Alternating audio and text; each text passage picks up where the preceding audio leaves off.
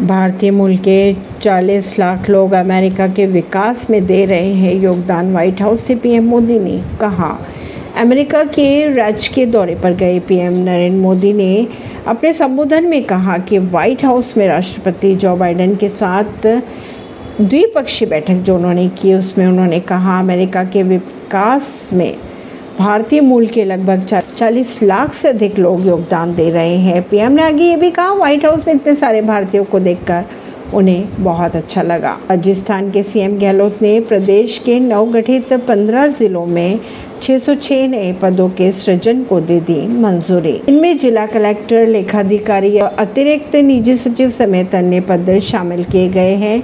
मुख्यमंत्री ने कई जिलों में विभागीय भवन बनाने तक किराए के भवन में कार्यालय संचालित करने की भी मंजूरी दे दी है। आम आदमी के रूप में व्हाइट हाउस घूमने गए। पीएम की तीस साल पुरानी तस्वीर हो रही है वायरल तीस साल पहले एक आम आदमी के रूप में व्हाइट हाउस घूमने गए थे पीएम नरेंद्र मोदी।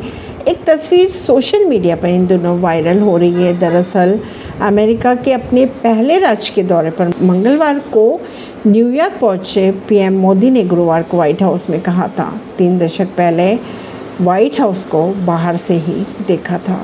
ऐसी ही खबरों को जानने के लिए जुड़े रहिए जनता सरिश्ता पॉडकास्ट से परिवेश दिल्ली से।